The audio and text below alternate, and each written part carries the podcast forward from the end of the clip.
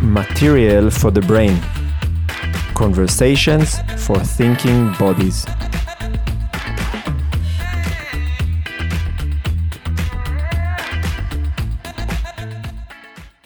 Hello, and welcome to Material for the Brain podcast. My guest for today's episode is Nita Little, a dance pioneer whose work had an international impact and changed the course of dance history. Nita is a performer, teacher, choreographer, scholar, and a theorist. She is one of the founder of Contact Improvisation, and in the last 50 years has been touring the globe to teach and share her research on what she calls relational intelligence. Nita holds a PhD in performance studies, and her writing investigates ecological action of tactile attention and the creative potential present in entangled relations. In 2016, she initiated a global project, the Institute for the Study of Somatic Communication, which is populated by dance researchers working in ensembles together with researchers from a variety of science and humanity based disciplines. I met Nita in 2014 at the Austrian Contact Festival. I was very impressed by her genuine interest in research and discovery, which was especially impressive due to the fact that she's already been doing it for so many years. Since then, I have met her on several occasions and have always enjoyed conversing and sharing studio time with her. It was such an honor to speak to Nita since the legacy of her work had such a profound effect on my life. Having the opportunity to share more time with her was very special for me, and I hope that you would appreciate the conversation we had. Hello, Nita. Welcome to my podcast. How are you? I'm doing very well. Thank you, Matan. It's nice to see you. It's really nice to see you, and I'm very honored by uh, the fact that you joined me here. It's really great to host you. Thank you. And I'm so excited of having this conversation that I have a bit of a you know faster heartbeat. a moment of honesty. Uh, how's it going? What, what, where are you? What are you doing now? How's it? How life with all this craziness that we are all going through? The COVID moment. Uh, it's a really interesting time. I am um, personally. I live north of Seattle, so that's where I'm speaking from. Um, I am um, working. I'm doing work, a lot of work online. I'm doing two kinds of work. One is um, teaching online. So I have a class that I call um, uh, relational intelligence at home. When I was doing a lot of touring prior to to COVID, um, the um, I, I, was teaching um, workshops often on on relational intelligence. Others were on rewilding attention. Other, you know, things that were mm, um, asking people to um, really deeply consider what they were doing when they're moving. These are movement courses, always movement, always about relationship, always about how are you being a human being? What does it mean to you? And they are based in contact. So, yeah, we can't do contact with one another so much, but we can sure do contact with our worlds. Actually, one of the more recent classes I was teaching um, was uh, a co teaching at ImPulsTanz with uh, Kerstin Kusmal. And we taught a class called also, also also dancing, intimacy with the inhuman. So we were thinking about how is it that we are human and uh, non human and inhuman, all of those variations, more than human. Um, and that really was a great setup for stepping into this moment. Hmm. So, what was it before the the, well, this co, co teaching was, was, a year and a half before COVID hit. Okay. Um. So so it was in present. It was not online because it immediately yeah, provoked me to think that it was some kind of a reaction to you know the non-human i'm thinking about us communicating through this no. non-human no i've been really interested interface. in the in in the more than human and in our relations um, uh, environmentally our relations with the humans our relations with um, our worlds and now with our intimate worlds the worlds in which we live the houses the places the the objects the the um, um, landscapes. Uh, so these things um, are interest, really interesting to me. And in terms of the human to human relationship, I have always been very interested in the mind. So I'm I, am i am kind of in co- this COVID moment reawakening my coaching, which I did bef- a, a, lot of before um, getting a PhD. And um, I wanted to go back to look at that element of what is the, what is it that the mind does that creates our reality because understanding that helps me to understand a great deal about how we compose the human and so i've been getting back into that material. It's really thrilling. Doing coaching is so fun. Um, so that's also helping me survive this non-touring non-dancing moment. Staying intimate with people really deeply intimate with people.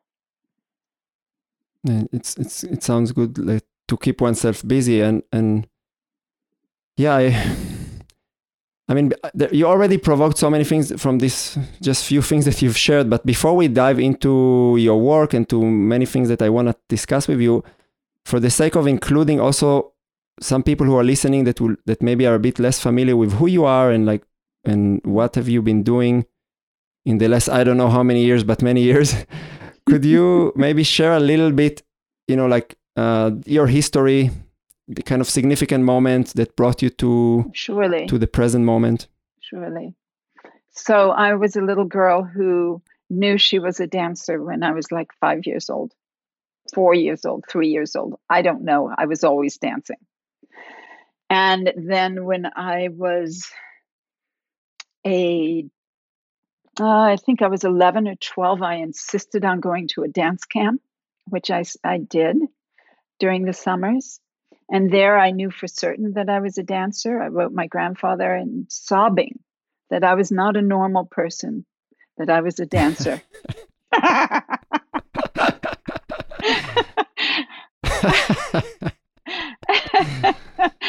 and then I went to college for dance. Um, um, I, I, well, I worked with Jose Limon actually um, during summers, and with some extraordinary people in from Graham, from Limon, from um, all, from Cunningham, and um, so I had as a modern dancer, and that was my trajectory. As a modern dancer, I had fabulous training. Then I went to college in um, and continued fabulous training working with um, with Judith Dunn and and um, who was married to Robert Dunn, who is the, one of the very very important kind of postmodern people involved in Judson, the Judson Church project, which if anyone knows dance history is a really key moment, and um, of turning from modernism into postmodernism, which we now are seem to be continuing but edging out of. Um, and the um, the int- then uh, when I was in college, I met Steve Paxton, and um, this was prior to contact improvisation, that dance form that now has taken over the world as a, and and really invested itself into almost all dance forms um, a Western based dance forms. I'm talking about ballet and, and contemporary dance um, and modern dance forms. All of these dance forms um, in, are inclusive of contact improvisation, the materials, the understanding, the, the gender balance, the physicality of females acting with males. All of that really was was profoundly influenced by contact improv. Um, also influenced by Pilobolus, which was a very different, uh, which was visually provoked. Contact is um, at that time was really movement provoked, not a visual form. And it never really became a really fabulous visual form. Why? Because we're invested in this information that is an exchange between dancers, which is an interiority. So, in many ways, the best audience, and I'm quoting now um, a professor of mine, Lynette Hunter, Uh, when I was getting my PhD maybe 10 years ago, she said something that was right on the mark, which is the best audience for contact improvisation is the dancer. The dancers themselves. They they are deeply immersed and understand what's happening and what is so extraordinarily beautiful in each moment. The viewers are looking at amazing movement, but it's on the in within the interiority that extraordinary things are happening. Which is a good reason for people to dance. Because it's on the the the extraordinary action is on the inside.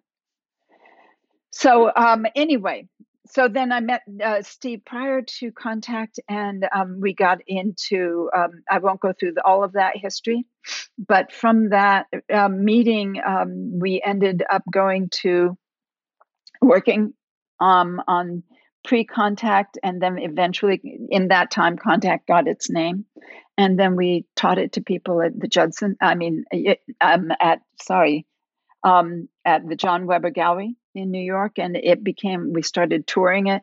People started picking it up, and it started to have a life of its own. And in that life, Nancy Stark Smith was um, a part of our touring, and she started the, the, quarterly. And the quarterly helped connect people. It was a fabulous tool for every all of us becoming a web. So, um, and then I spent years um, of running around teaching and and touring. Then I had a family. Then I went. Um, then I um, I had always, since the early days, been interested. I mean, when early days when at Bennington College, when I was working initially with Steve, I was very interested in the relationship between the mind and the body and how it was what we were paying attention to really mattered in terms of what we could do and what we got because I was a modern dancer. And my attention in modern dance was really embodied attention was totally different than in contact. And I initially had to resolve these two issues the mind that could do contact and the mind that could do contemporary dance. Not the same how does it work and it took me probably 10 years to figure out, but it awoke this whole understanding in me that um, that then penetrated the rest of my life, caused me to have to go to um, get a PhD because I had learned so much from dancing. I mean, dancing had taught me so much that wasn't present in the culture as knowledge that I felt as though I should be, I should learn what else was known so I could communicate to people well. And um, got the PhD, um, I guess uh, about eight years ago, I got that PhD. And now I, um, you know, continue with joy touring as I have for many years. And um, teaching making work. I'm a choreographer as well as a, oh, one of the classes I'm teaching right now is on composing emergence. It's a composition class for dancers. And it's really exciting because it's really looking at how do you create emergence? How do you provoke what you don't know to emerge and to become something tangible, something you can work with? And doing that in um, composition. It's great so that not thinking of composition as just a making. Everything is made. Any more than you think of a contact improv dance as a making. It's an emerging. And contact is an emergence between two people. It's provoked by relationship. Same with composition. Hmm. first I, I i was i must tell you one feedback. It's so exciting to see how excited you are about the things you're doing and that's something that I you know, I think we met uh, first time in the Austrian Contact Improvisation Festival. Yeah. That I was part of the organizational team this in that year, and that's what struck me the most with you. I think that for some people it was a little bit even shocking to see how energetic and excited you are. You know, because I think there is something that many people who are nowadays attracted to contact improvisation are looking for this kind of ease and I would say almost sometimes numb. God. like this mellow, for me, for mellow, me, so- mellow, mellow. yeah, you know, like uh, cu- cuddly, comfortable, Oh, yeah. Yeah, lay, you know, like laid back, non-effort, and suddenly to see somebody who is who's their energy in the room is a little bit like popcorn was for me was super exciting, and I was so happy to actually attend your classes and to get to to learn from you and to know. And so yeah, so this is like what I'm also experiencing now, even through the medium of verbal conversation with you, and that's amazing. Well, I have to tell you, I, I was raised with two brothers, and we were we were physically fighting all the time. I mean, on the floor, thrashing. You know. who Um, was the older one? I was in the middle, Okay. an older brother and a younger brother. So, you know, I had to be physically ready. um, and um, that has a lot to do with my relationship with contact improvisation. So when I first met Steve, um, Steve said, Well, let me take you into a studio and show you how not to get bruised. Because, of course, I was dancing, I was doing a dance piece. I had composed something with a male dancer, a young guy who didn't really do much dance, who didn't, who was new at, to dancing. And I was, I was getting, you know, I was doing things I didn't physically yet know how to do. So I was getting bruised all over so uh, you know and those early early days of contact we didn't know what we were doing we were throwing ourselves into the air and you know without hardly even a prayer to say where's this going to go and but with the belief that we would be able to resolve it somehow and that has that has a lot to do with what we're going to be talking about right now. Yesterday, I just taught a class that I really, it was so exciting to me. It was so provocative to me. And the class was on um, the relationship between the conscious and the subconscious when you're moving, when you're dancing, when you're doing what you're doing. And, and that being able to feel that edge, that edge of between what you know and what you could be coming to know, but what you already know in the subconscious. But you don't know it you don't know it um, consciously. And how critical it is for us as dancers and perhaps as people living in a world i'm just going to put that out that for us to understand that edge and to empower to give to give authority to our subconscious to move to be to be able to move our bodies. To be able the subconscious can move me. When i'm dancing contact and i'm doing fast work i give great authority to my subconscious. And Mm. guess what? It works. So yeah, That's can, where the I can identify with that. Yeah, I, I love the popcorn. Uh, I want to uh, start asking you some things that I'm interested yeah addressing in this in this format that we are sharing. sure And and one thing that I'm I'm I'm interested is that when I met you, and also when I was going through the some text that you've been sending me, Mm. there was a word that caught my attention describing contact improvisation as a research into practice.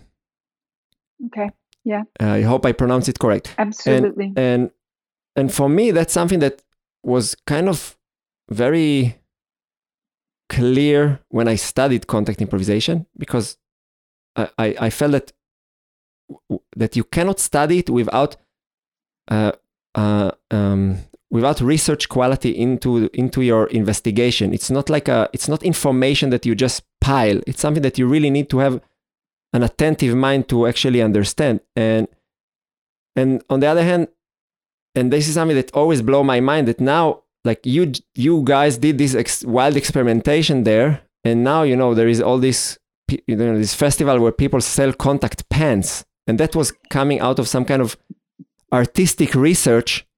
And you know, and and I've I've heard one teacher that I wouldn't name here that told me in relation to you, yeah, Nita Nita is not really teaching contact improvisation.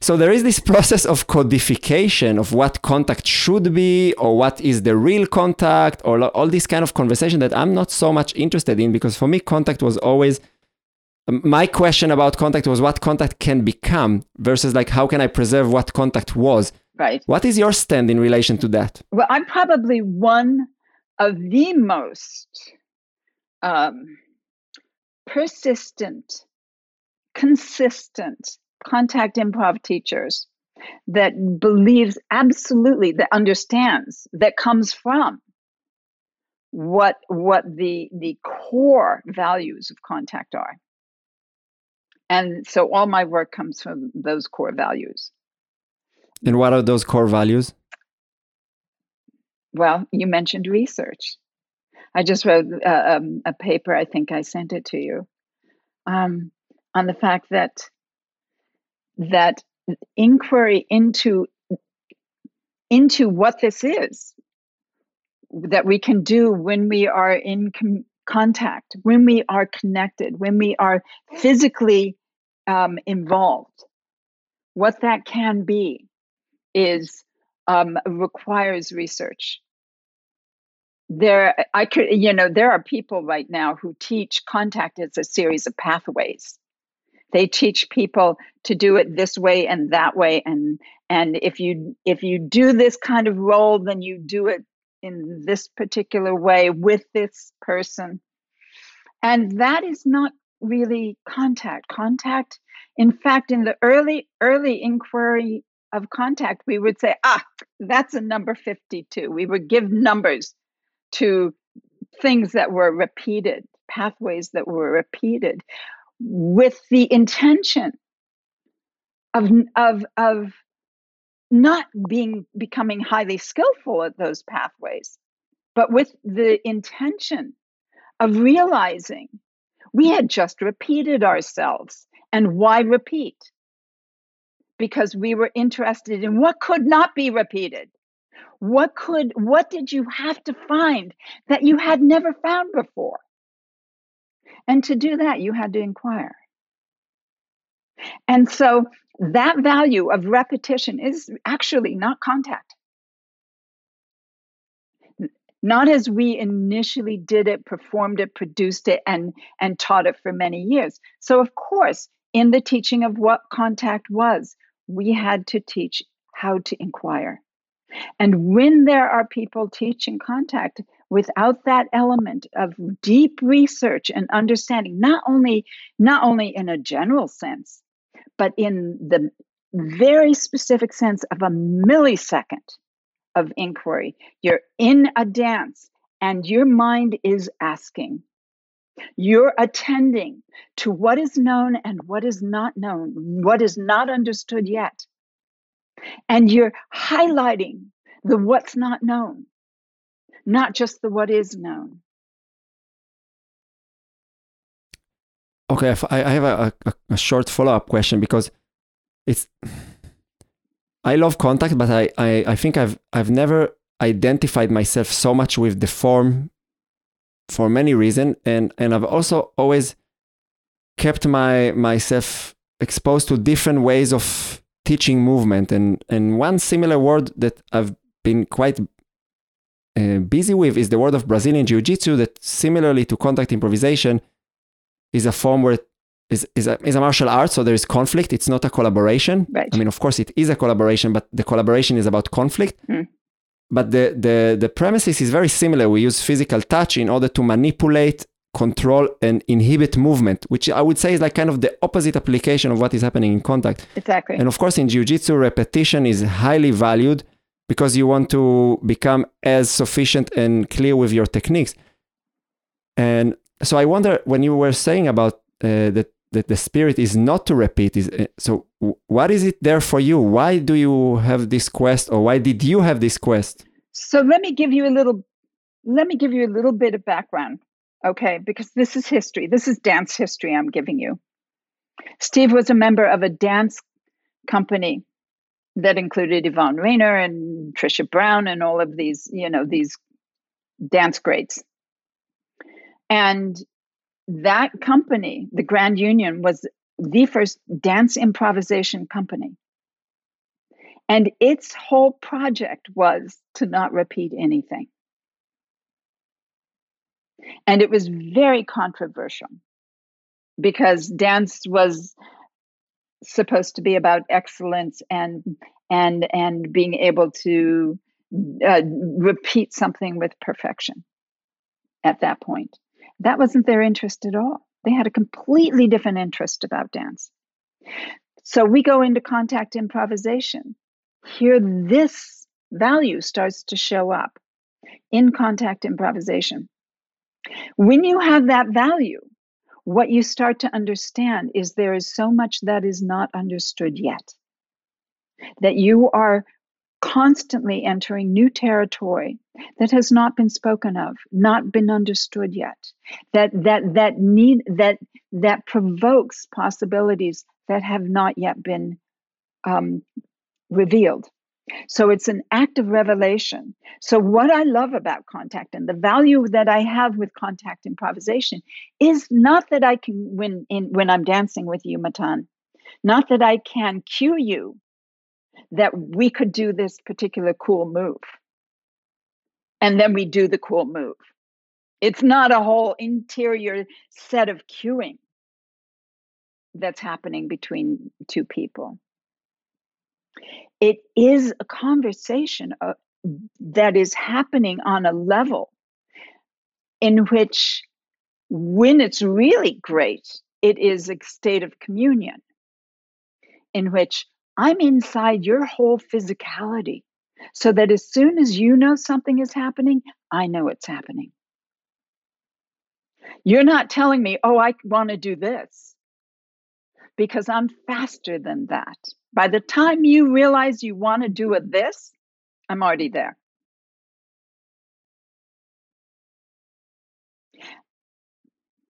And why am I already there? Because I'm asking what's happening here in Matan. What is Matan? What is this body I also am? I have not separated myself from you. I am not, I am now dancing with you, Anita Matan. I'm not Anita dancing with Matan. I have done this practice and taught my my my flesh to inquire. I've taught my fascia to meet your fascia and be asking, what's going on? What what do I need to know that's here that is Matan's fascia? There is this deep level of inquiry that that we are able to explore together so that what emerges between you and me some of it will probably have culturally recognized forms but but what re, what is emerging is could never emerge anywhere else because of who you are and what your particular values are not just that you're not that you, just that your your your body is different than mine but also, that is true, but also because how we speak to each other in that interiority is very different. The spirit of Matan, the spirit of Nita are, are deeply entwined. They are entangled, what we use in technical words, entangled. Interesting. And, and okay, so I want to uh, speak it out loud to kind of see so what I get from it is that what you perceive as something that is in the heart, in hardcore of that research that that led you to many of other things that you've been doing is this Uh, inquiry of something that is not here yet, something that we don't know, which I would say that is kind of the essence of progressive thinking. No, like um, right. i want to inquire something that I don't know yet. Exactly. But if we want to, if we say like, look, because now that the scene is has changed no contact is not that anymore i mean i would say like maybe some aspect of contact is there but there's also a lot of other things so if we say like hey guys that's not contact contact is this progressive thing we are taking a conservative stance in relation to our progressive needs. And that's a little bit contradictory. and that's interesting, no? Isn't it wonderful? I am the most, yeah, I'm in some many respects. I was going to say this earlier. I'm the most mm. conservative of all the contactors. yeah, of course, because you were there. Because when, I when was there and because I am true to that birth. That it birthed something that now, how many, I mean, it didn't just birth movement. It didn't just birth people moving together and and and uh, touching.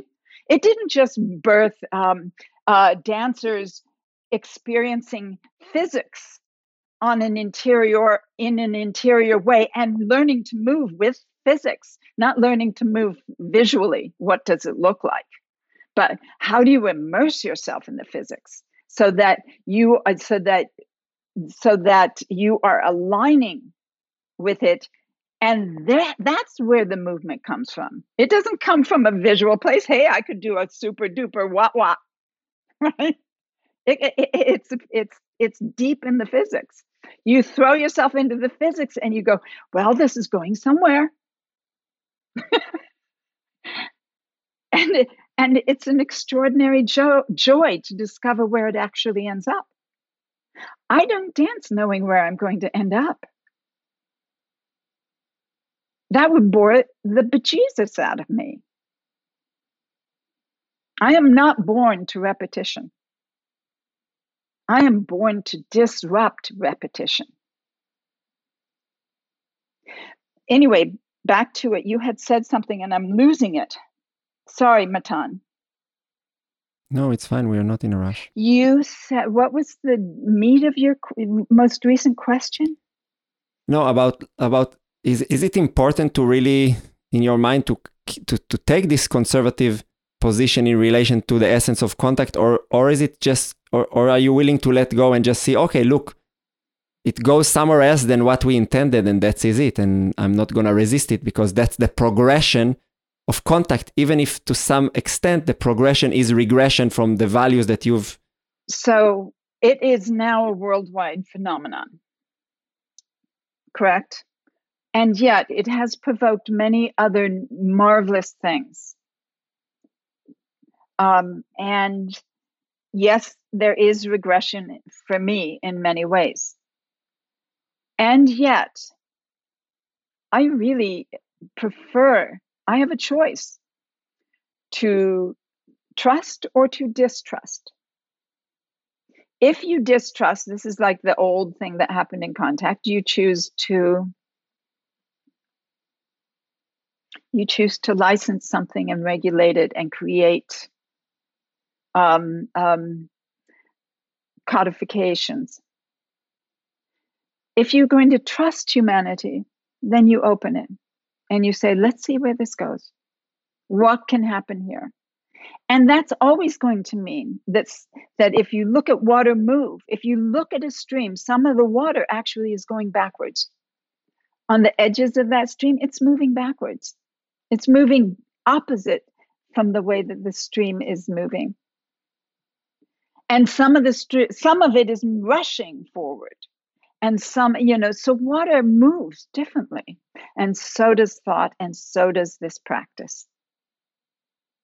And i simply have to stay true to myself and to give this kind of possibility to others when it's when it's possible. But but my purpose of living and purpose of working in dance and purpose of um, of doing contact and anything that contact has provoked, such as my inquiry into attention, uh, the embodiment of attention. All of that is the the preference I have is to continue the inquiry, not to get caught up in the history or the politics or any of that doesn't interest me. I'm interested in how can I be true? Is to truth. Where's my truth with this? And my truth is in the profound excitement. Why am I excited? I'm excited because I am and always have been living in discovery of what has not yet come. And that, what a gift. I am a blessed person. It's a gift. Yes, indeed. And it's also nice that, you know, like, yeah, it's a, it's, a, it's, it's interesting because I think that for many people, life as a journey is about reducing the the unknown variables. And and yeah and yeah I, I had a um, I made a short solo episode about the topic of safety versus freedom. And I think that yeah like for me freedom is this is the is the ability to to exist in the unknown versus safety which is like the structures yeah. Absolutely. And it, and and that is to appreciate complexity. You have to appreciate complexity because when you go into places that are not known, there's going to be a lot of information and you're not going to know how to put it together necessarily. But there is this deep trust that within your being, there is the knowing of how to do that. Let me return to this provocation why I was so excited by yesterday's class the the our attention can only hold seven to nine bits or quanta of information in any moment. The subconscious holds all the rest and it's huge. It's like an immense warehouse packed with information, packed. We don't have access to it because it's subconscious, but we do have access. It's actually right here. And if you feel it right here, and you can start to trust it, it can start to work for you. If you give it authority, it starts to speak. And suddenly you have access to so much more. The subconscious is highly complex. The conscious is constantly reductive. So, if you're going to deal with freedom, you have to deal with and trust the fact that you also are built to contain a, an immense amount, and you have access to it. The more cultured, and here's here's my real kick: the more culture individuates you, tell you tells you you are alone, you are singular. You, the most important thing is to reduce and make it simple. The more you do that, the less freedom you will actually have and the less free you will be. So, do we love simplicity? When somebody, when an artist creates something that in one moment and in one action absolutely encapsulates something that is highly complex, that is exquisite and beautiful. But it is a reading of that huge complexity that makes it beautiful. It's not the fact that it's just simple we do both.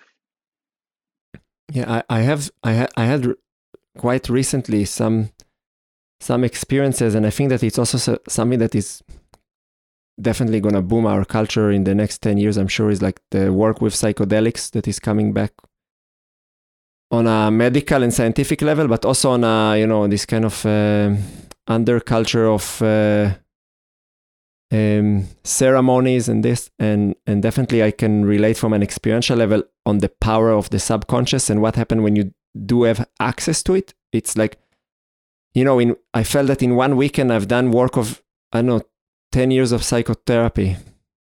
I mean maybe i'm exaggerating but it was amazing like how much i could i could clean from things that are not necessary and holding back and and you know and that's something that you know I mean, you've also mentioned the word that like you know singularity and and and your interest in contact about coming out of that, and that's something that I can re- I can really relate to on the on the ex- on the experiential level, and maybe it can lead us also to kind of your work on attention. Is that when when I'm start when I'm engaged in contact improvisation, and that's something that I can identify with the differentiation between doing contact or like let's say being contact and and doing contemporary dance, cueing the, the type of attention.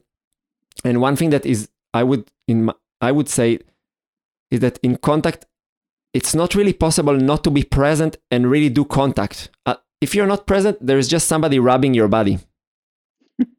so, and right. I, you're right. You're so right. That's it. yeah. Yeah, somebody is, ru- is rubbing your body and you're some and you're just there. But yesterday But when I do choreography, yeah. yeah sorry, when I, when I do choreography, I think it is possible because I like to not be 100% there and still get a satisfactory result. And that's something that I'm I'm interesting to to to inquire with you like so what is what is, what do you think is the significant thing that happens within CI exchanges in relation to to our attention and also like what's the difference between attention and focus?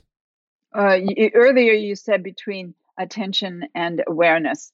Um, attention well. and focus is is is an important question. Um, yeah.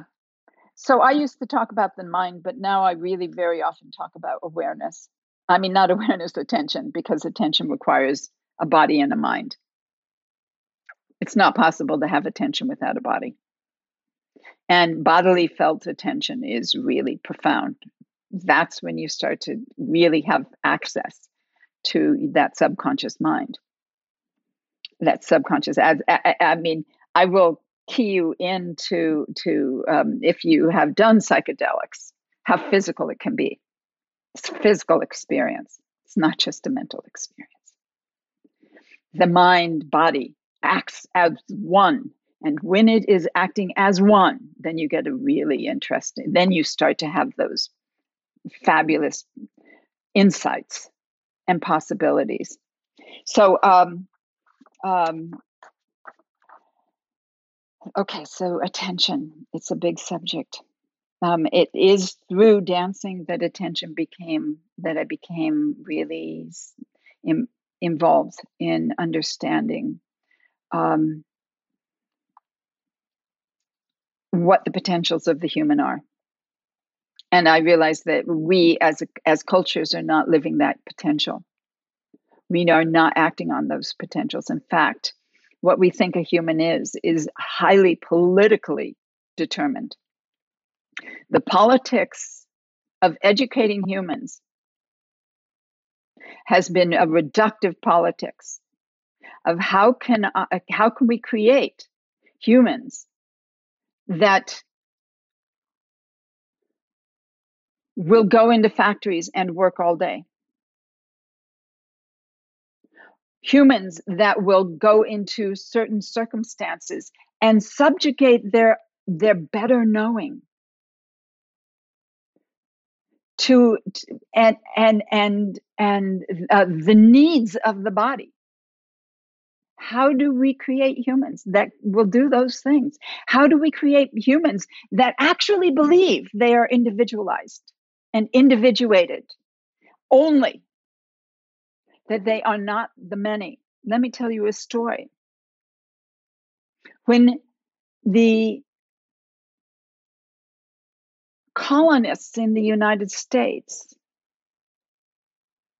started to move west and started to take over Native American Indian territories. What they did was they disallowed, when they captured them, disallowed dancing in community, in whole communities, people moving together. And they didn't actually stop people from moving, from dancing. It was fine to create spectacle. Show me your greatest moves. You just can't move together. You can't move in coordinated relations. You cannot be in relations. We can look at you and see you as a beautiful mover but you cannot do that together with others. Why? Because if I can individuate you, I can conquer you. If you function as a single body, if you can function as a multiplicity, then you're dangerous. Let me take you to what, what contact dancers can know. When contact dancers can move their own physical form as a multiplicity of experiences rather than as a single experience, then they can understand and experience physics in motion. Then they can start to do this extraordinary dance together. As long as they're only experiencing themselves as a singular body, then they have to do the moves. They're not getting the information from their interiority, from the very, very small they also are. And that's uh, Francisco Varela. I wanted to, t- I was looking up his name before because I wanted to say, tell you something that he once said, which is, uh, you know, he was the first person to start to really encapsulate and, and recognize he was one of the first people. How incredibly important cognitive science is the study of how we know as a physical being. And he said it's as if bodies which are all these mini lives right? It's as if these bodies are composed of selfless beings that are all moving together. Right? He didn't say that, but I don't have his words completely. I'm paraphrasing. Um, but and and so when we work as more than one, when we experience ourselves as more than one, we start having a power we never knew we had. And that's what contact taught me. And that's why everything I do, it comes from contact. I'm interested in what is the human that is powerful, that is that is immersive, immersed in this dance of life, immersed with his her environments, their environments. Who what can a human be? Because the culturally determined human is so much less. And contact was born as a political action and it continues. Here's your politics. Hmm. Nita, can I respond for some for some things you Please said? Please do. I'm, I'm, you just saw a hard part of Yeah. me. I'm sorry, really. Yeah, no, no, no. Fir- First, you know, like I'm happy to dive in that direction as well. But you said several things that I think that, yeah, f- for me they're they're a little bit hard to to to hear without respond. So first, you said like, you know, like I, I hear some kind of a critique, and you know, I, and and I think that it's a valid critique about individuality and maybe about let's say neoliberal politics that are pushing towards individuality and you also use the word to the, the word uh, manufacturing people that will da, da, da, da.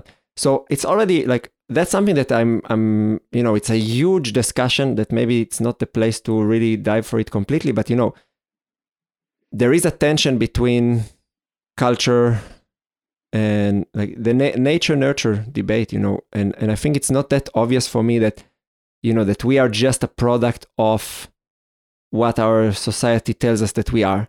And that's one thing that i think that is is there but the but the other thing that i that i want to point out because i think that n- nowadays i see you know like a, a backlash and like this attack on, in, on on the notion of individuality that and and i i do want to point out that i think that it's something that i've been contemplating also a lot and kind of came to to this recent realization that first like it's it would be a shame to how you say in english to throw the baby with the baby wa- with the Without baby the water bath no? water. With- to let, with- to with the throw out the baby with the bath water. yeah because i think that the, the biggest the biggest the biggest discovery with the notion of individuality is that and i think that's the beauty side of it is that each individual person has a value and But- that we can value each individual person and not disregard us as as a group and, Absolutely. and i think that's a very important thing not to and i see that this is somehow something that many people are not really they're willing to throw away and i what do you think about that I think that both are necessary. It's not one over the other, it's both. It's a continuum. And what we want is the range. But what we have right now is so highly weighted towards the individual, we don't have access to the others. We, uh, it's not that one is better than the other. But what is an individual is really an incredible question. And it's one I love. And what I understand and what I'm interested in gaining are the skills to be able to be an individual, absolutely, and be a multiplicity at the same time. And what we understand, we, we, we the problem with culture is culture has not offered the, the, the continuum. Culture has offered only one area of that. And I'm saying we need to open this baby up because it's too limited. And if we open it up, we will have incredible access. Yeah, I think that with that, I, I, I can I can follow, and like I, I would really agree with you that uh, you know, and and I mean something that have changed in me recently is this kind of the the, the maybe that the recognition that the, the true power of individuality is recognizing that you are not that important, and and from that base to to start expanding towards other others and but that you do have that you do have a certain base of respons- responsibility and ability to respond. And that you're not just uh, you know a mere result of something that is pushing you away and you're like helpless and i think that is something that is also very important to preserve within the before we completely dismantle individuality is that we do have the capacity to respond to things. We do have the we do have the ability to shift our or, or let's say adjust our experiences. And I think that, you know, it's maybe that's also can lead us to what you're talking about attention, that there is some kind of a process of negotiation there. And I and I am active to something that I'm not in control or I'm I'm becoming aware to something that I'm not in control. Or I don't know, maybe you can elaborate more about that because I think that there there is a certain tension that maybe kind of can reflect about your multiplicity just within yourself. Right, right. So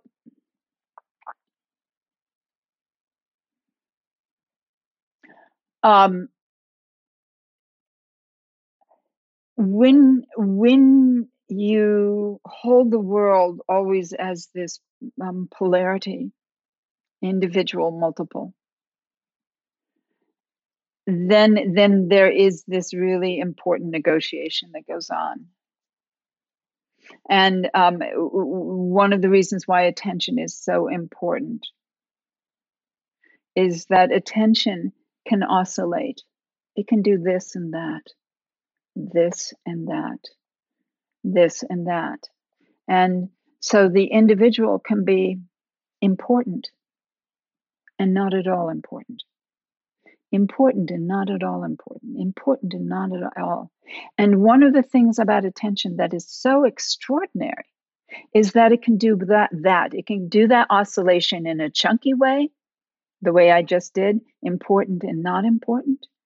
But attention can oscillate very fast too this and that and this and that and this and, and it goes faster and faster. And when it goes really fast, it becomes one thing. And now you start to have variation in possibilities because that rhythm of this and that can go in lots and lots of different ways. It can go a little bit more this, a little bit more that, or less that. You know, so it starts to have rhythmic rhythms within it. And when it's when it oscillates really really fast it becomes a whole new something. So instead of black and white we start to have grays. Instead of yellow and green or yellow and blue we start to have variations of green. And then you mix in a little bit of something else and you start to have new colors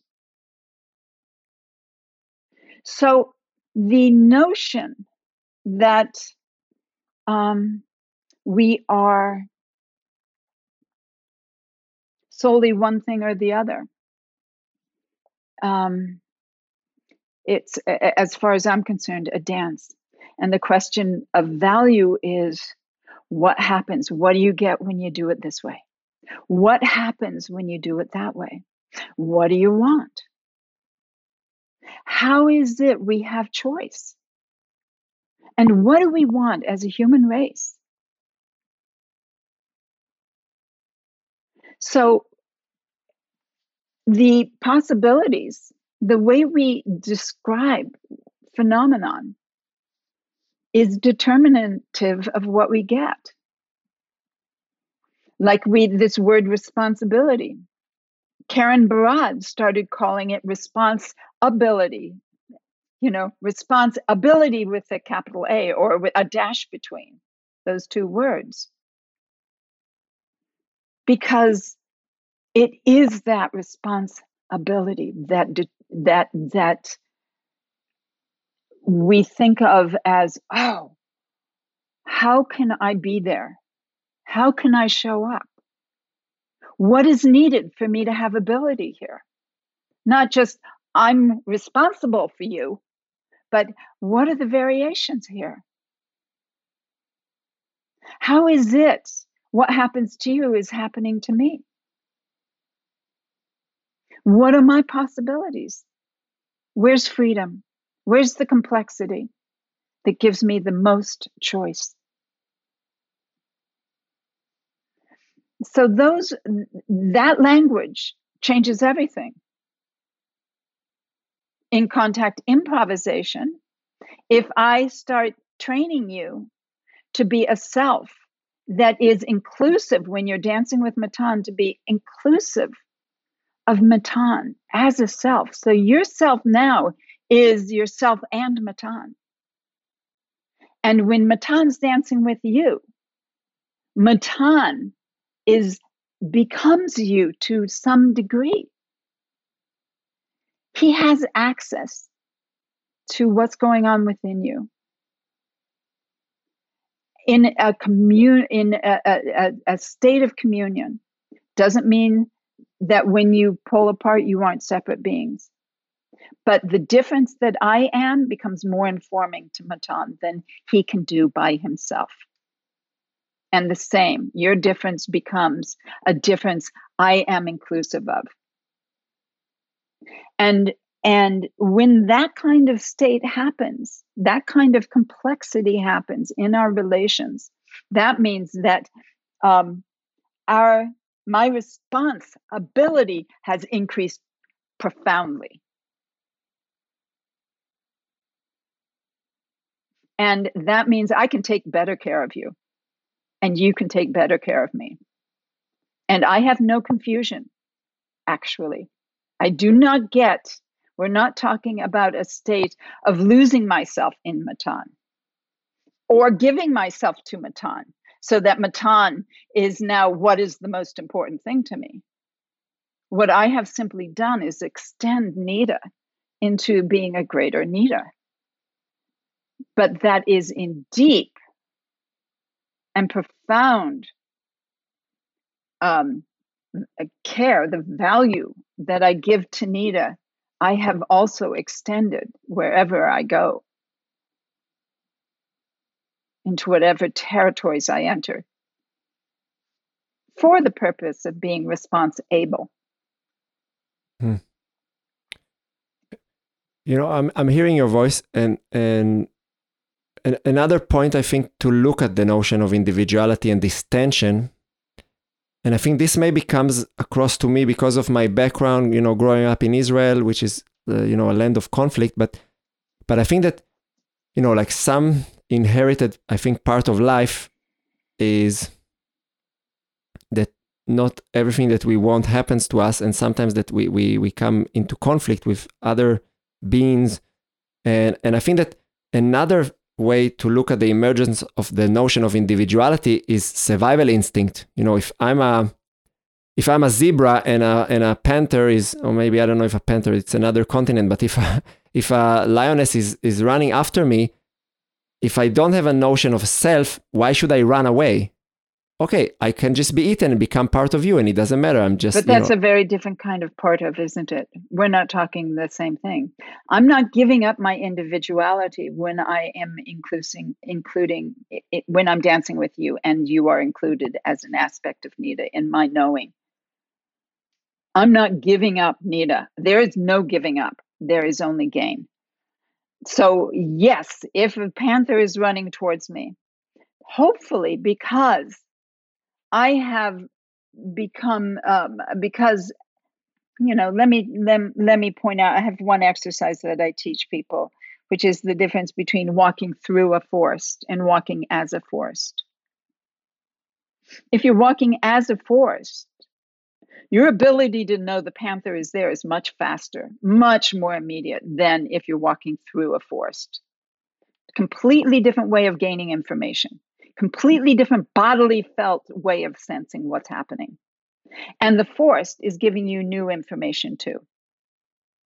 So, um, so your responsibility is greater. So, ah, there's a panther that's intending to eat me.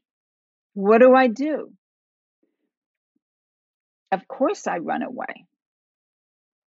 Of course, I do not engage in in in in um, being eaten because I I can return to Nita in a flash into my my skin sack and being my skin sack. But why? I might run away while also being um, um, uh,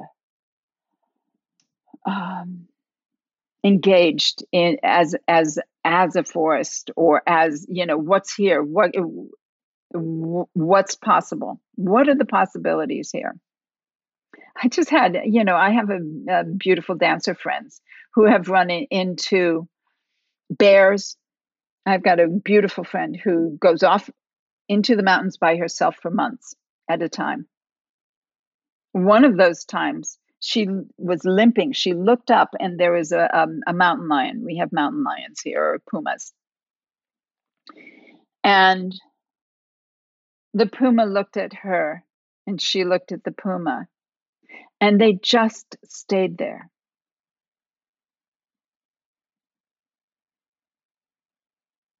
And she did not back off. She did not do anything. She just stayed there. Did she have a confusion about, you know, eventually they they parted ways she did that with a bear, but the bear had food. The bear was eating. And she only had one direction she could go. She had to move past the bear because night was coming and a storm was coming, and she had no other choice. So she stood. And she did not, she, she filled the valley the the little or crevice, whatever it was, it was it, there was nowhere else to go. She had to move past the bear within uh, quite close to the bear, and eventually, and the bear, what the bear ended up doing was moving up up the wall a little bit to allow her to pass. So if you realize that you can embrace a, circum- a situation with your whole being. And that there is communication that can happen there, not by sign language, not by by by um, what do they call it? Uh, body language, not by body language alone. Body language is important, but it's not going to do the whole job. The job has to be done on a much greater level if there's going to be communication.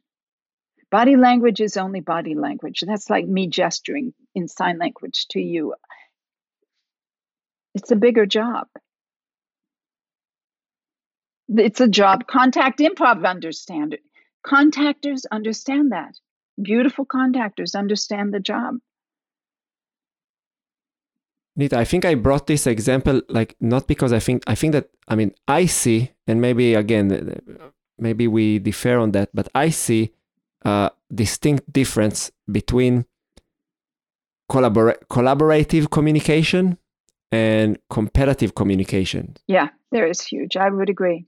Uh, and and the example of the zebra is I brought it because I think that you know like I don't think that the notion of individuality is only a product of culture. And I think that there is a certain inherited value or inherited um, emergence for the notion of individuality from the survival instinct that I have the ability to separate myself from you in order for me to keep existing. But and but but Matan, if I had survival instinct, I would not engage in contact improv with you. Why not? Because I get killed. Because until I open up what is possible for me as a human being, as engagement, as as um, um, um, physical communication, physical involvement, and mental involve as a mentally involved skill. Until I gain skills, if I remain as an individual, I can't. I it's too darn dangerous. But when I am not a zebra, and I'm not working, I mean, the contact what Steve did in uh, the creation of magnesium was he was interested in in um, reflexes. The zebra is acting reflectively as an individual. Absolutely, I agree. Run away. But we are not zebras. We are human beings. And as human beings, we are self reflective and we start to learn possibilities of embodiment, new possibilities. To me, embodiment is a technology, I have to tell you. How you are embodied is a technological practice. It is not um, um, merely reflective, reflexive. So in in the responses, you can be reflect. You can you can um, have reflexes, you, so you can be, be reflective in your actions. You can be um, um, reactive, which there's a time delay there. You can be responsive, there's a time delay there, and you can be communicative. There's no time delay there. So, reflexive action is what a zebra does, but as a human being, we've got more choices. And yeah, totally. And I, you know, uh, Anita, I don't want to come across as somebody who is like uh, arguing that uh, no, we are individual and nothing more, because I agree with you. And yeah, of course, I, I, I do. And I think that. Thank you. I'm bringing it up. I bring it up because I think that you know that it's more complex than just like, you know, the hell with neoliberalism, and then we can get rid of it. I think it's more complex than that. And you're, and then like, I would agree with you. And then what I'm interesting uh, is in in this in this in, in this uh, magnificent differentiation that you've just did there with the different skills that human being can have in in relation to events so so how do you apply it in you know in the context of that the person or the situation is is is competitive is that the person inside the person that I'm communicating with wants to harm me or has like a negative uh, intention toward me or or maybe they don't have negative intention but i don't desire that because we see it you know. Let me tell I you I, you that, I hope that i have skills that you have of of the martial arts. Because i have to be able to create boundaries. Absolutely i have to be able to create boundaries. I don't i i want to suggest that that's a very important thing i need to be able to say to to create to somebody to understand when somebody's attention is placed in a way that is um, unhealthy for me. I want to be the first to know it. I want to be the first to say no. So I'm in complete agreement with you. It's just, um, yeah, I, I would, I, there's no just about it. That is a fact do and and permissions absolutely what are the uh, you asked me about what is underlies contact goodwill underlines contact the value of goodwill goodwill for all you do not enter a dance without goodwill for your partner or your partner's goodwill for you. That is essential. Nothing happens until that is the base. Yeah, this is a it leads to a very I think to a to a to a difficult area that I notice that is present also nowadays within the cult the culture in general and in particular in contact improvisation as well. Because you've mentioned like the, the way you talk about attention and, and what is happening and maybe i, I want to quote something that i read in in, a, in in one of your papers that i think that is maybe will lead me to this kind of next question. Uh, as selves become more spatial, spatially fluid by choice we in ci no longer experience clearly defined and independent body minds.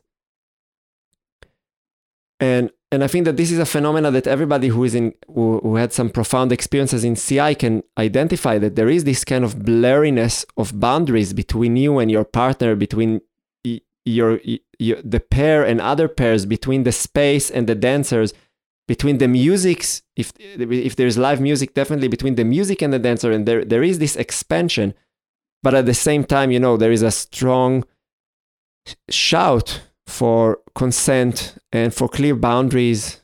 And it feels for me almost like the the practice of contacts pulls us towards this multiplicity, but it doesn't offer us very maybe clear tools in relation to boundaries as in martial art. You know, in martial art, it's so clear. Like that's the thing you practice from day one.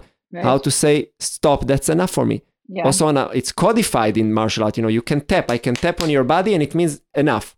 Right. So how do you address it within the practice of within your practice? How you address it? You know, it took me really years to address it. I have to say because I didn't consider it. Yeah, I'm talking about in the 70s, in the 80s, maybe into the 80s. And then in the 80s, it started to be a concern. Um, and I realized that the clarity that I was coming to meeting other beings was not necessarily the clarity that they had. I remember one young man coming up to me and saying, How do I deal with the fact that I get a hard on when I'm dancing with people?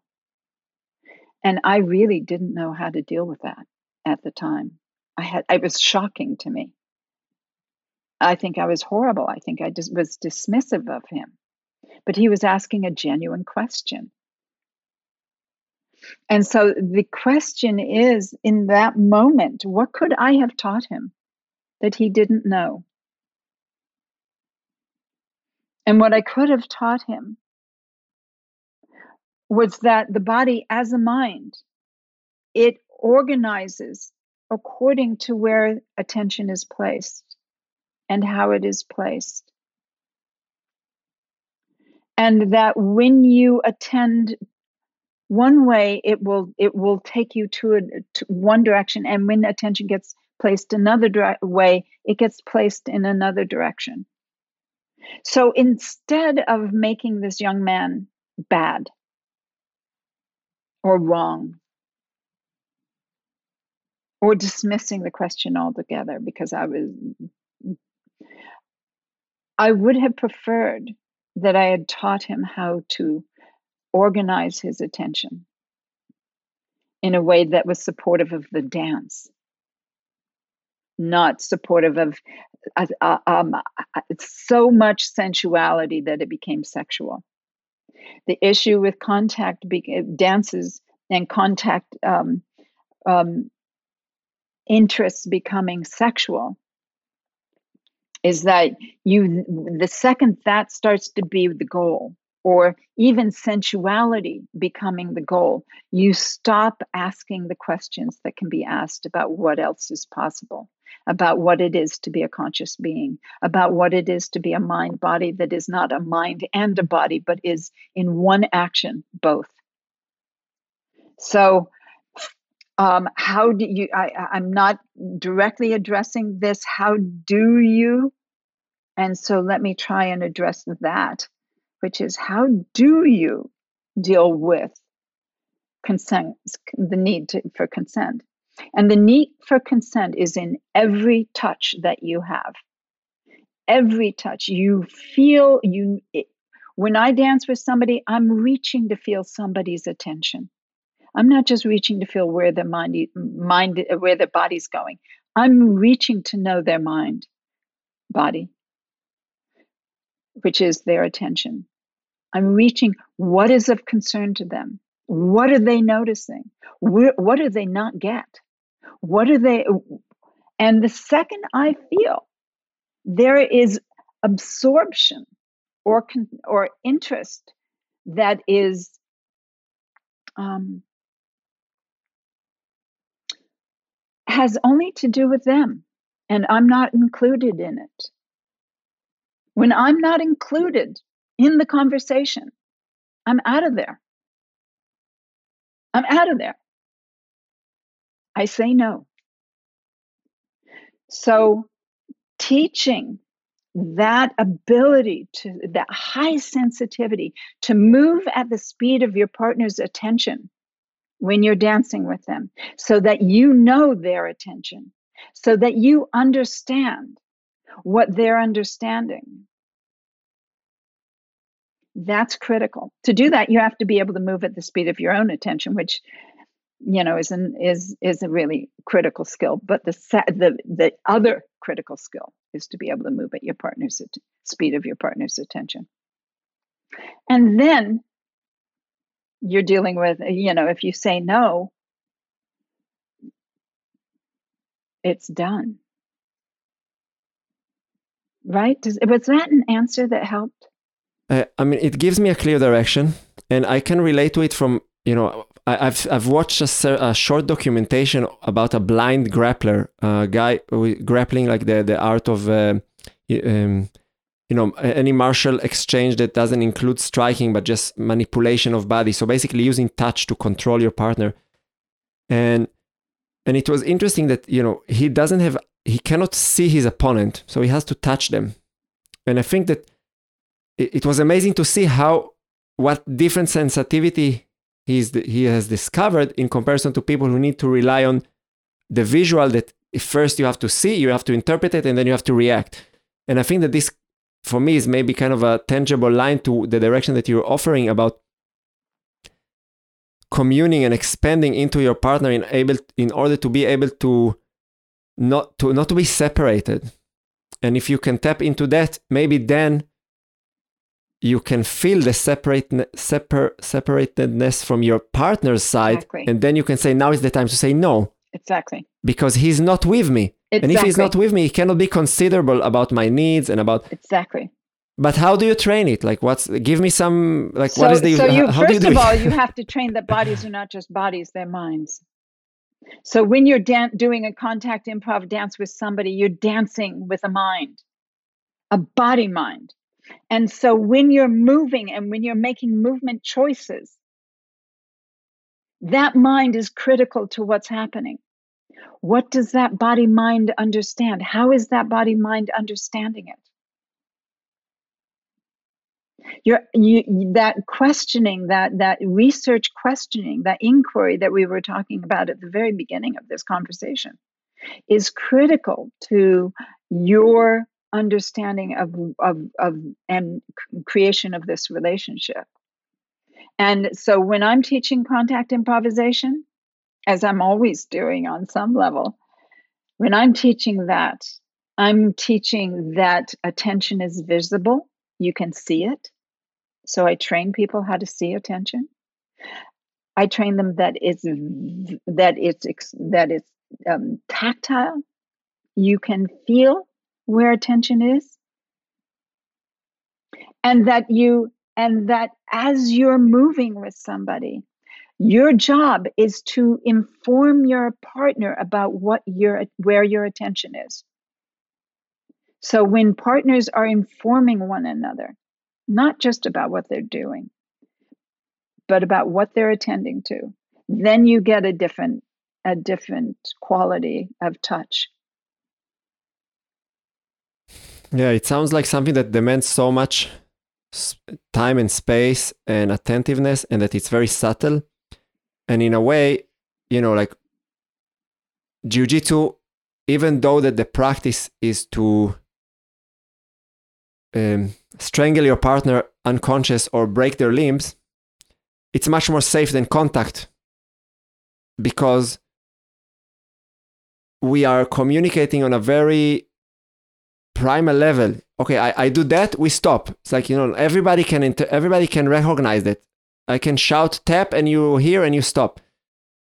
And and I think that maybe what you're suggesting, if I understand it correctly, is that we do have the ability to get the same quality of like tapping on a very detailed way but in order to get there we have to also take some risks because there would be possibility of misunderstanding along the way yeah that's and, inter- and, that's that's interesting well it, it, you know when somebody is not when somebody's out for themselves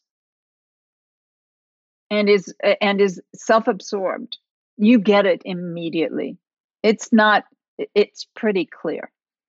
It's pretty easy.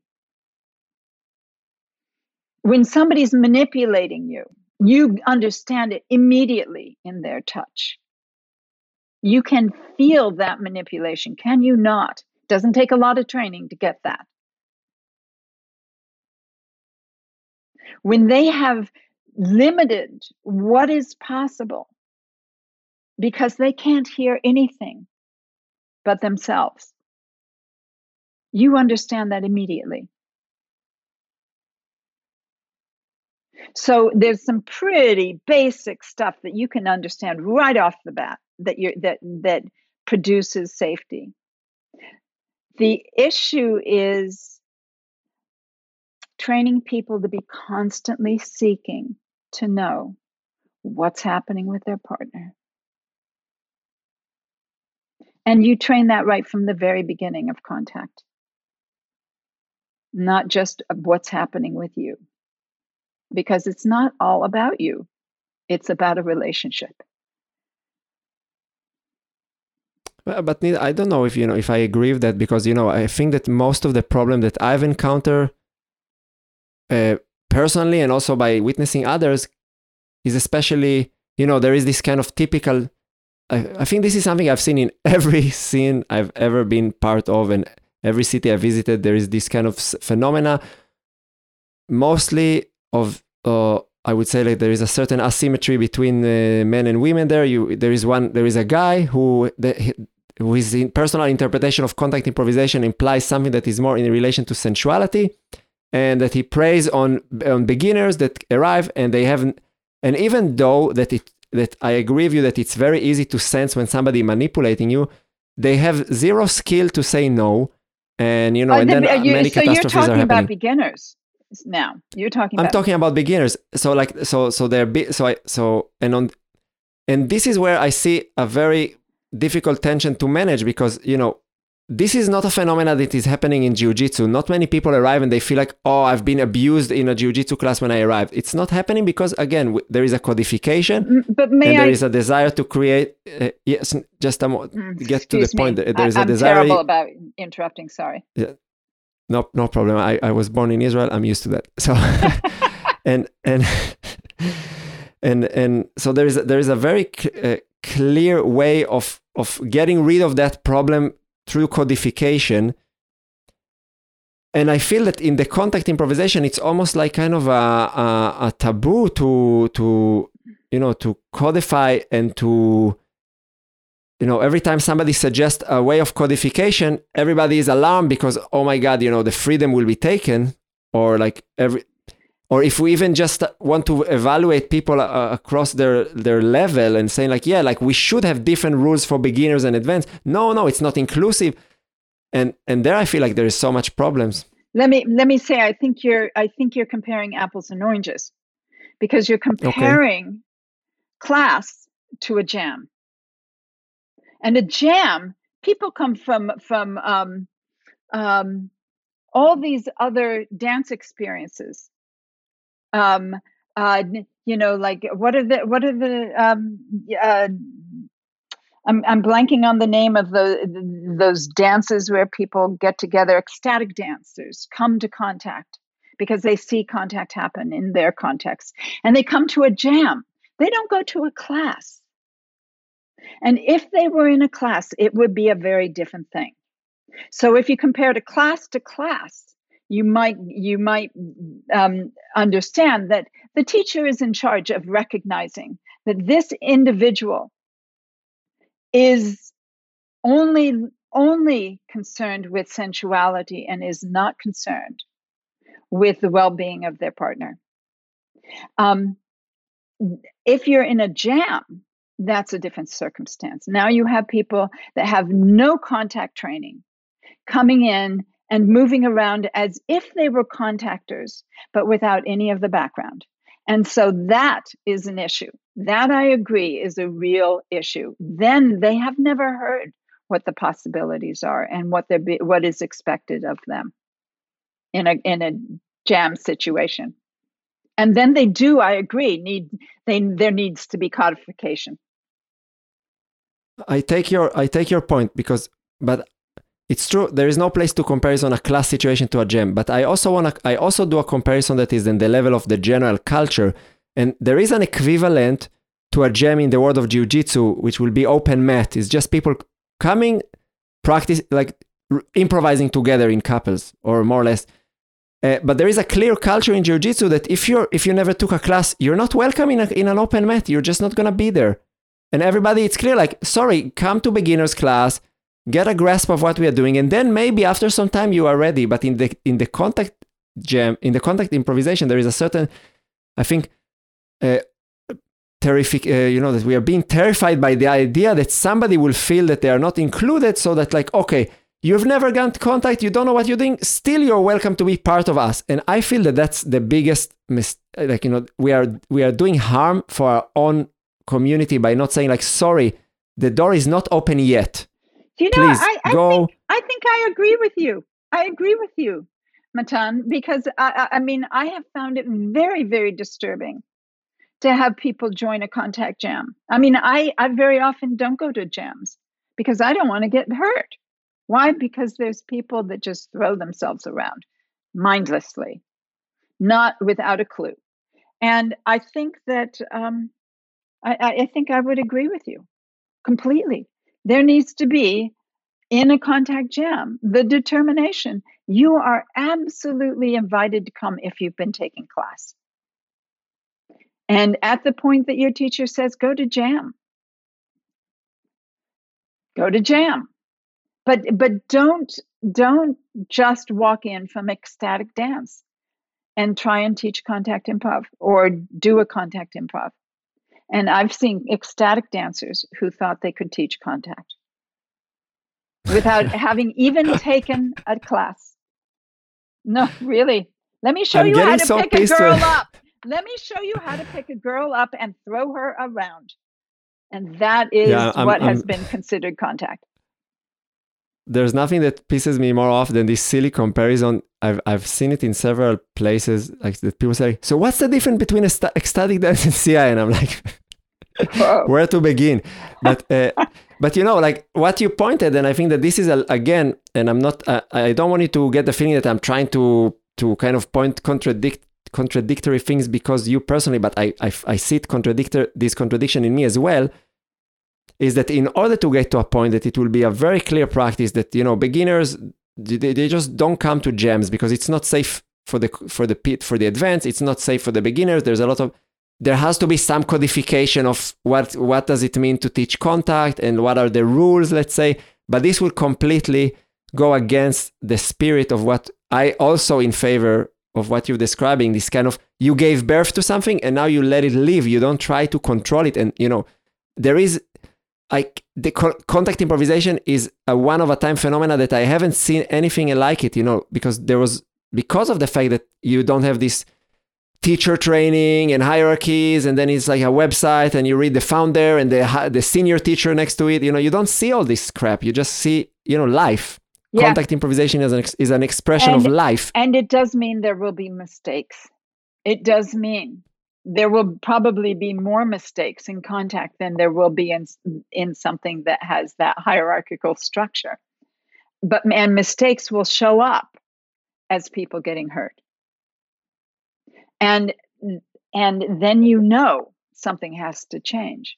So it is wise for you know i think there could be jams where people everyone is invited come and figure out what this is but there do need to be jams where it's limited to people that have trained skills i i, I just think that both both are possible and i uh, um and the jams in which beginners are welcome is maybe where they go to explore and see if that's something that might interest them. But that's better taken care of in a class. And those jams definitely need to have some controls to keep people safe, to keep everyone safe, and to keep out predatory action. There are predators that go to that are attracted to contact jams.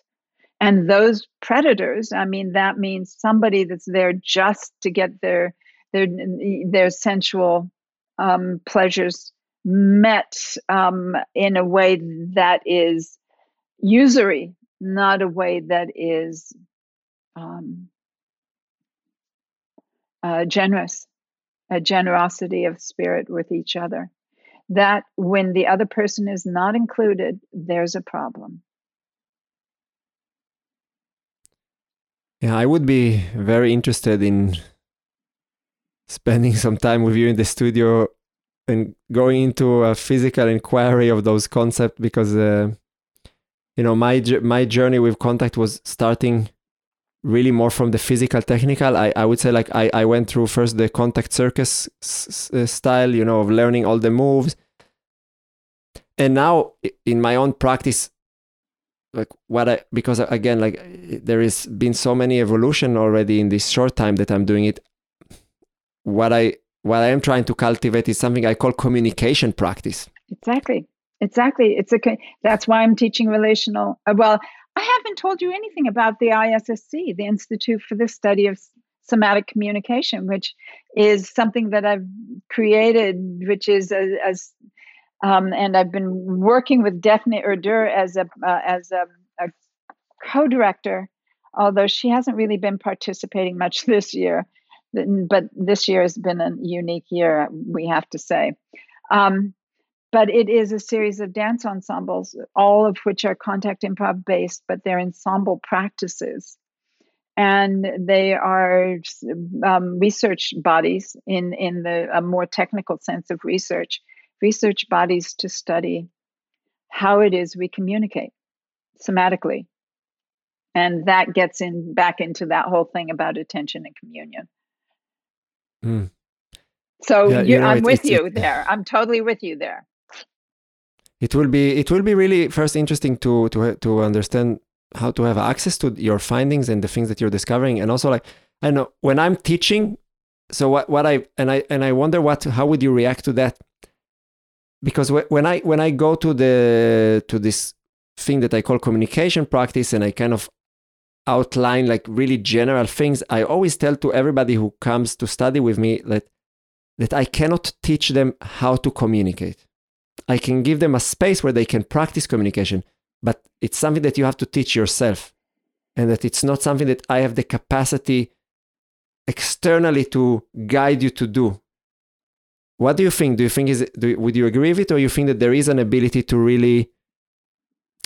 Uh, I don't know if the word instruction is not the right word, but to what how would you say like can when we teach communication well yes yes um, you can set up circumstances in which communication exists. Um, and um, for me those circumstances require if i'm seeking to move beyond responsive if i'm seeking to move beyond body language into the somatic so that it's somatic communication not body language communication if i'm moving into that somatic level i need to teach people how to become how to move their attentional, their physical and attentional capacities, the physicality of their attentional capacities. And when I start to teach the physicality of their attentional capacities, it starts to interrupt their sense of themselves as a skin sac. They start to have to become spatial. And when they become spatial, that starts to move them beyond simply a knowledge of self as as what's inside but self can start to have a sense of um, sensing as, as self as a sensing so when self is a sensing then you then what you sense you are already instead of thinking of teaching training listening you train what are you knowing? What what have you what's present to you in this moment? So you're teaching presence in a sense. And um, that's that that knowing is communication. That is uh, that is when i've received the message. You know i've got it. So that's listening. That knowing is is i've got it. Learning to speak physically and attentionally that also is a training. And and and where we have um, where i attend i can learn to intend but attention makes intention possible Without attention, there can be no intention. Hmm. So, from that perspective, is CI uh, certain form of communication, or yeah. is CI a, a space to train communication? Because you know, I do I do like when I, I, I came from basketball you know that's my my my first thing that i was doing for many years and there is clearly like tons of communication happening on on very different levels and also now when i'm doing uh, uh, brazilian jiu-jitsu and and i do kind of separate my for myself or i experience different way of communication and I wonder if if the if the significant if what uh, what's significant about CI is the type of communication or the ability to actually also train communication as a as a meta task and not as like a specific skill that could be applied in contact improvisation. I think um, well, I can only speak about how I teach and i teach contact i teach communication immediately as as a core and base basic practice. So it's not really communi it's not it is communication. It's it's it's that uh, responsibility. And and um so if i'm dancing with somebody and i'm and and i'm speaking with my attention i'm speaking with my physicality and they don't hear it they don't get it it tells me a lot about who i'm dancing with. And the speed of their response tells me everything and teaching people to be sensitive to that, to recognize when they're being responded to and when they're not is really that's that's important an important because it determines what choices you make. Where are you going to go? What are you going to do? Are you going to continue this dance If I'm up on somebody's shoulder and they don't get it, they don't get certain communications I'm giving them, man, I want down and I get down fast. I go heavy, get down. I stop communicating. Funny, that's where I see my jiu-jitsu background come into into application when I'm dancing which you know that like that you know like that when I don't want when when I get because I don't I don't know like I've I've had a lot of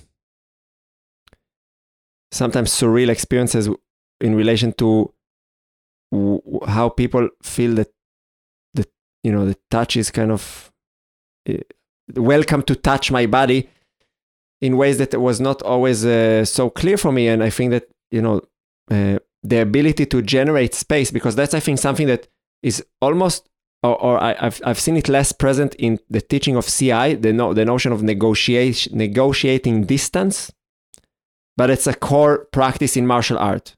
Like asking yourself what is the distance between me and my partner and what is the distance that i want to like how do i negotiate it? Do i want my partner very close to me? Do i want them very far away? And of course there's also like a multiplicity of uh, skills of how to generate the, uh, the desired outcome. So so yeah I, I, said it like when i feel like that somebody you know could be that i'm on the shoulder of somebody or that somebody's on top of me or whatever and I, and I feel that there is lack of listening there so i sometimes take the choice to you know to re- retreat into my individuality and say like okay so now there is a now i will place a clear boundary between us to to be clear about where we are. Yeah. Exactly. That's exactly what i would do exactly. I become heavy i stop trying to communicate i get off. I get down. I make space. And and I wonder if you if uh, how would we, we how and this would be maybe a question to the next time I invite you because we are already been talking for very long and Oh my God, we, we we have so much to talk about. Yeah. you are so great to talk to. Really great to talk to. I love it. Is, is how do we take these skills and and apply them into communication that is beyond the dance space? Because man, like how like I feel that it's such a such a challenge nowadays makes me really pessimistic oh please no okay well it is hard times and i can understand feeling pessimistic but i think people like you like me are are, um, are seers of of possibilities. The ISSC is about the future and training across disciplines, not leaving it just in dance. That's the purpose of the ISSC. So, yeah, we've got those those concerns, and there I, I, I can see a dance that is um, well off of the stage that is um, a, a research practice to train what the potentials for embodiment are and and I and I, here I have to explain the embodiment when I use that word I may use it and it sounds as if I'm thinking uh, speaking about a singular thing but it's not there are many many embodiments and understanding the variety of embodiments being able to understand what is the person I'm dancing with? How are they embodied? What do they understand as a human? Themselves as a human. What do they get? And what are their possibilities? They are they're they're huge and varied and cultural. And we want the dance. Who who can explore that realm better than dancers? I don't know anybody martial arts contact and particularly contact based dancers not necessarily limited to contact but extended into a full range of movement martial arts contact is very different than the martial arts but it uses absolutely similar principles the principles that underlie contact are the principles that underlie the martial arts. The purposes are totally different.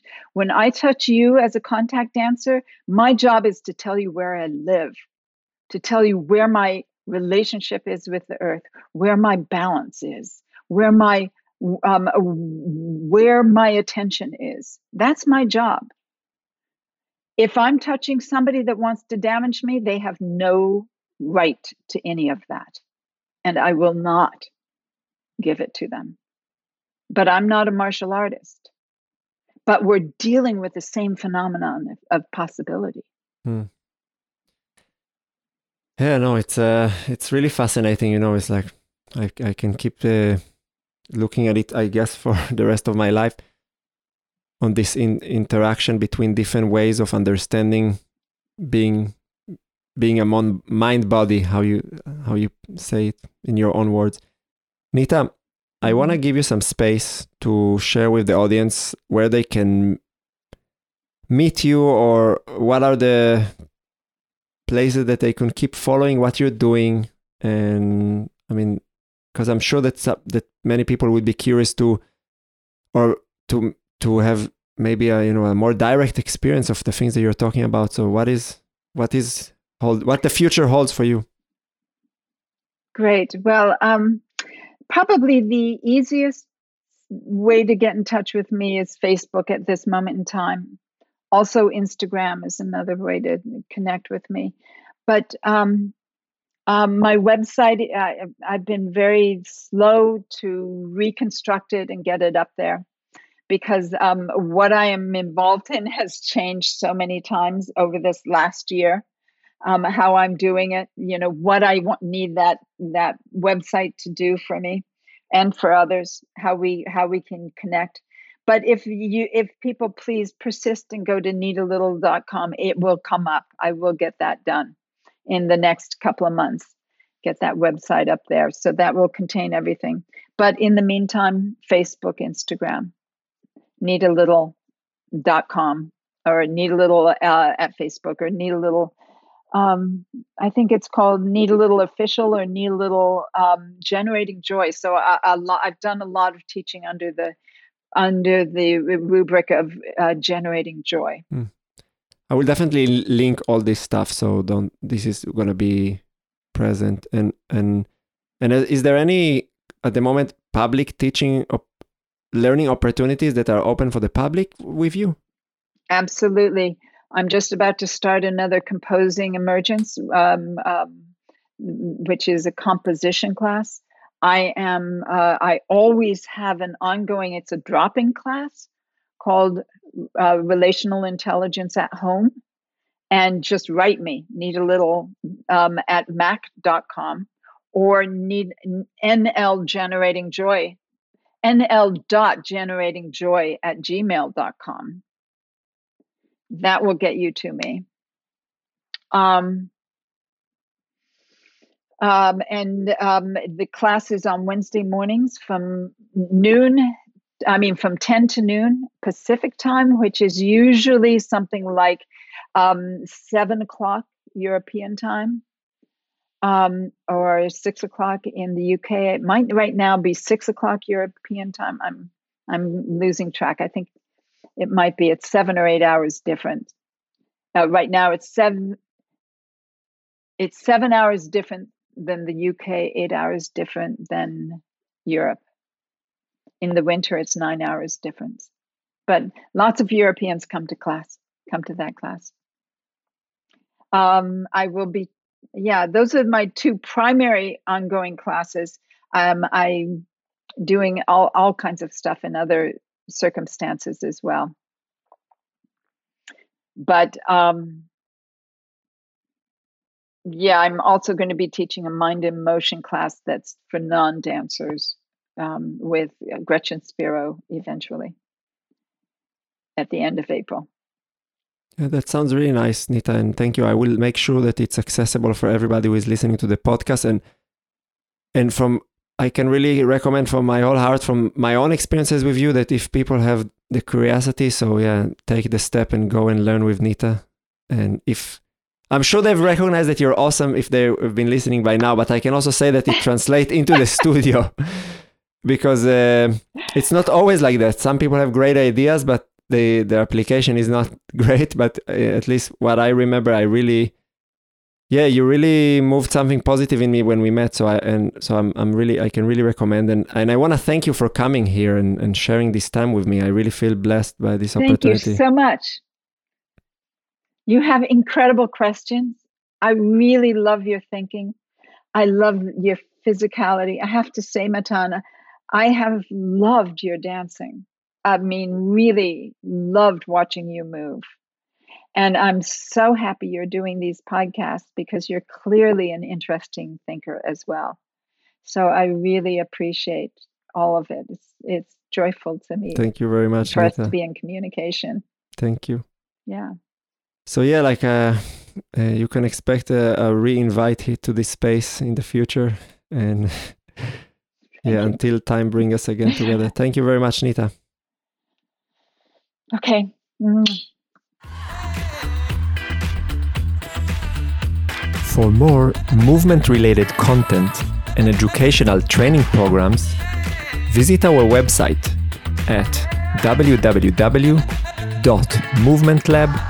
www.movementlab.eu.